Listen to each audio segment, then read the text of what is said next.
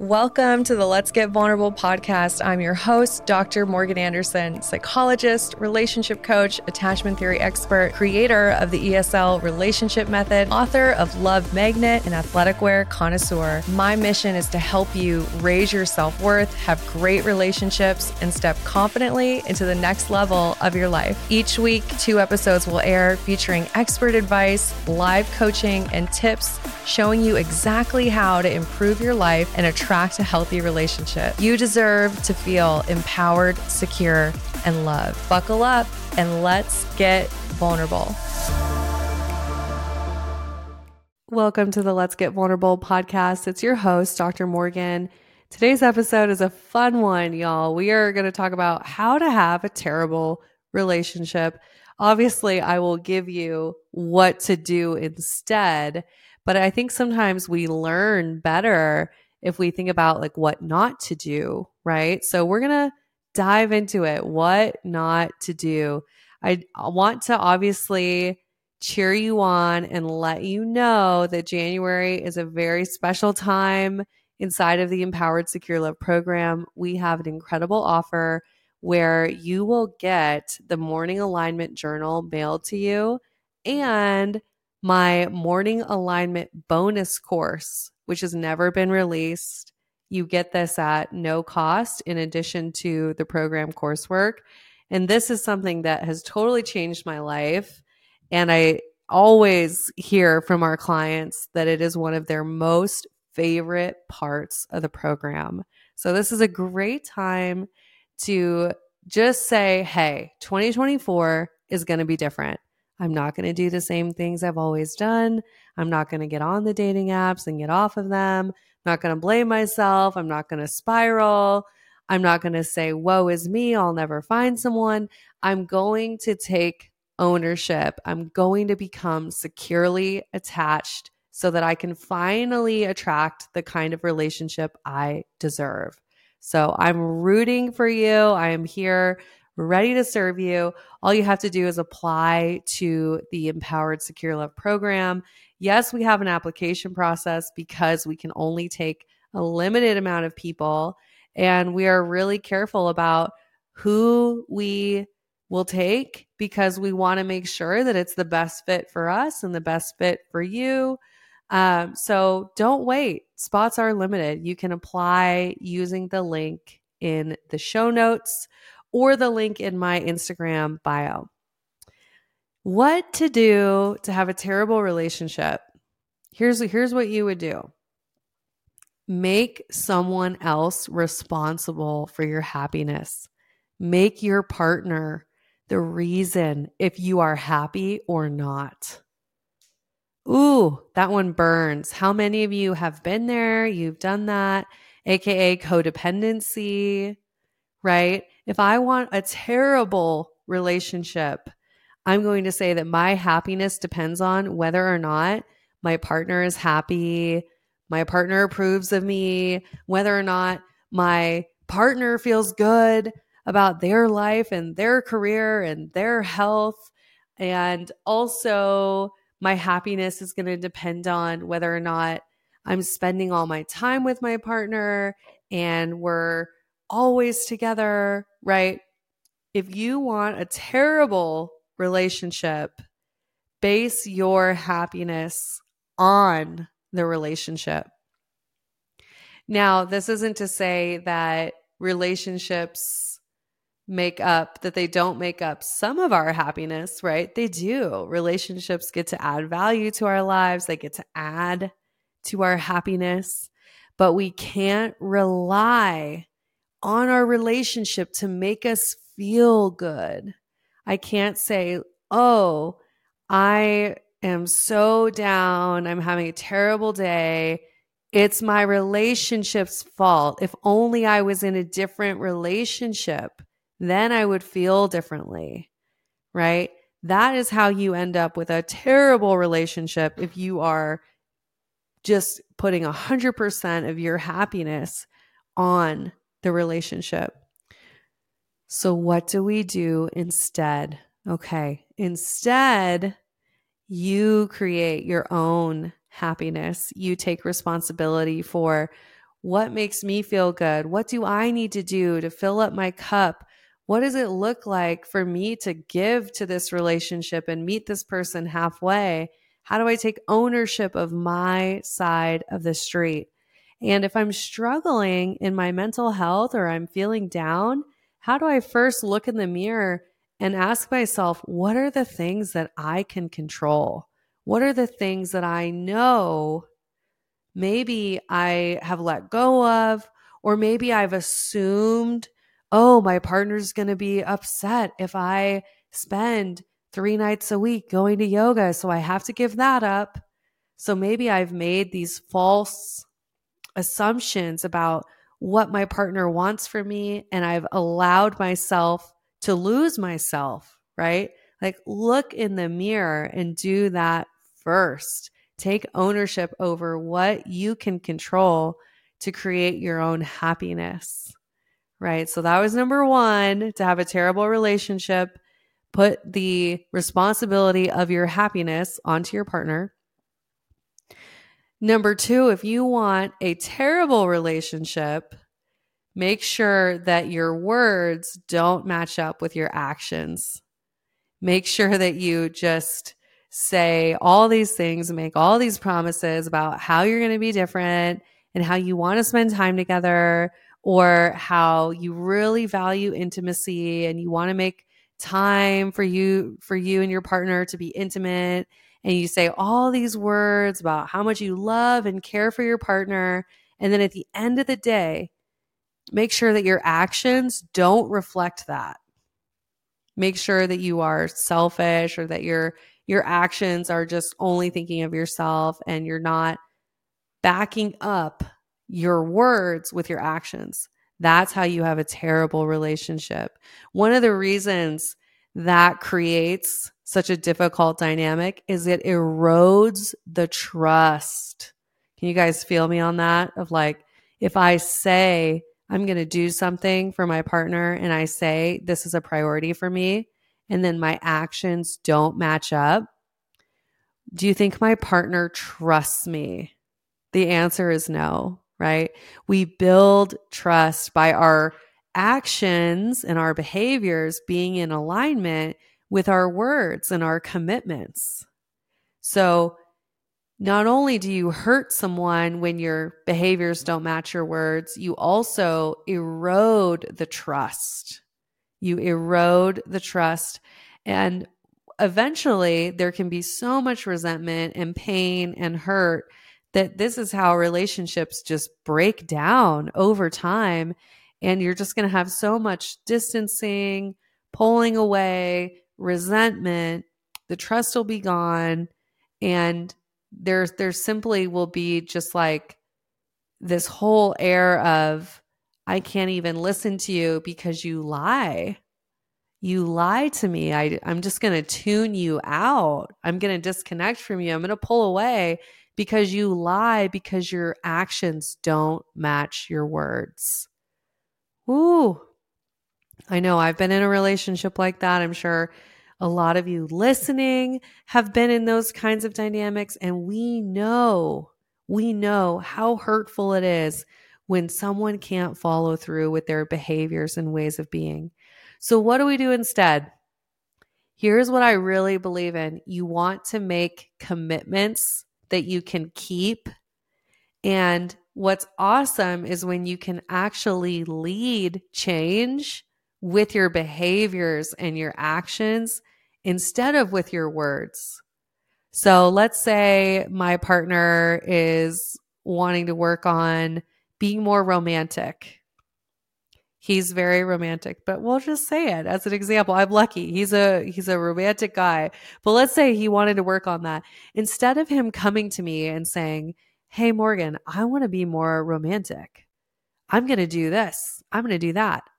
And we're going to go on a date night, da da da da da." He could say all this stuff, right?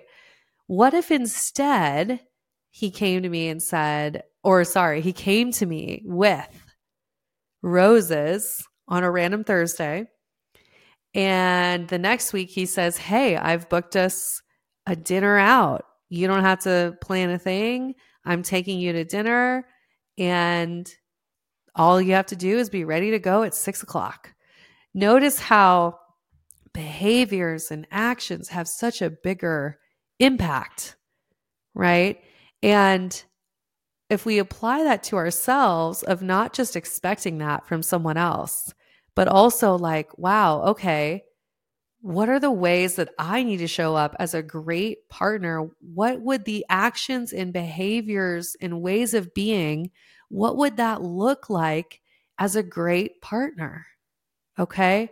I I want to be able to show up that way myself instead of just using words.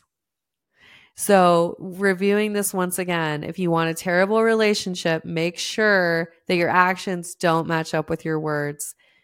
And when we are doing this correctly, we're going to focus on our actions and we may not even have to say words. We may say them, but if we are saying them, then we better make sure our actions match up because that is some of the foundational trust that's being built, right?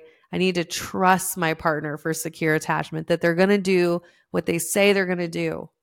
So if I am going to verbally commit to something, I better make sure I do it. Okay.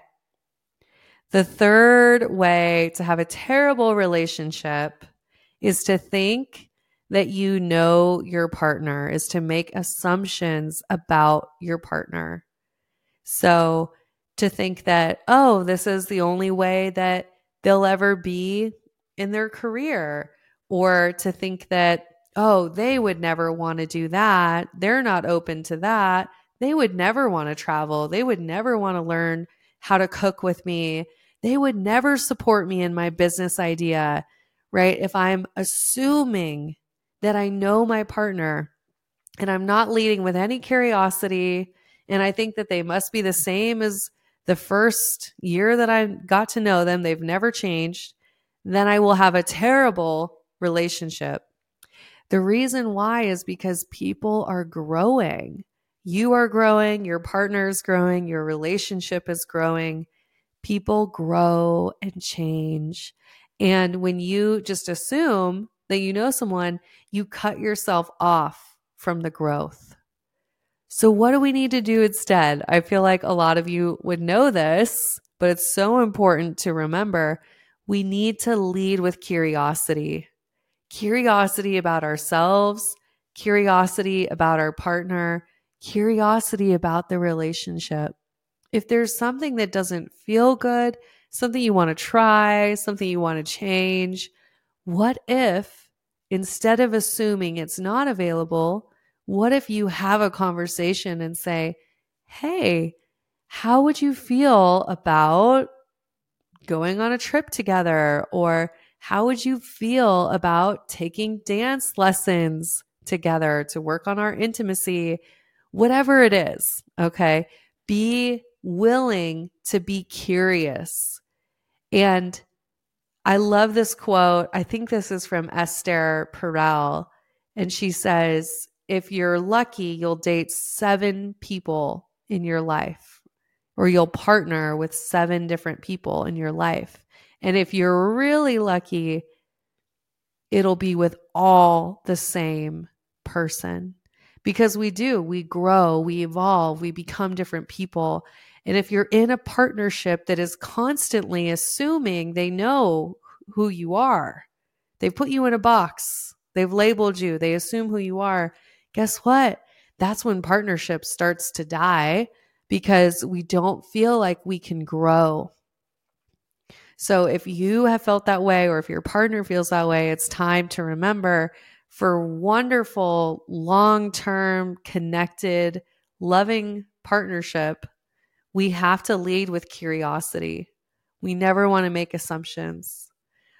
Allow your partner to surprise you as they grow and as they become someone different and allow you to surprise yourself as you grow and allow yourself to evolve within a relationship instead of thinking you have to be a certain way or always be into the same things, right? This is a silly example, but I think one example that I've had with my own relationship is Um, maybe it's not that silly, but my my boyfriend's willingness to get into personal development and get into building a vision board and learning what a morning alignment is. And he's meditating and journaling and he is reading uh, the body keeps the score right now is on his nightstand and i go wow i am so grateful that i've been open to his growth i've never expected him to do these things but i've simply shared about me and what i do and he's been growing in that way and if i would have put him in a box as this fishy bro by the way that's like what they call people who are really into fishing. Okay. I don't know if y'all have ever heard this term, but I'm dating a fishy bro. Okay.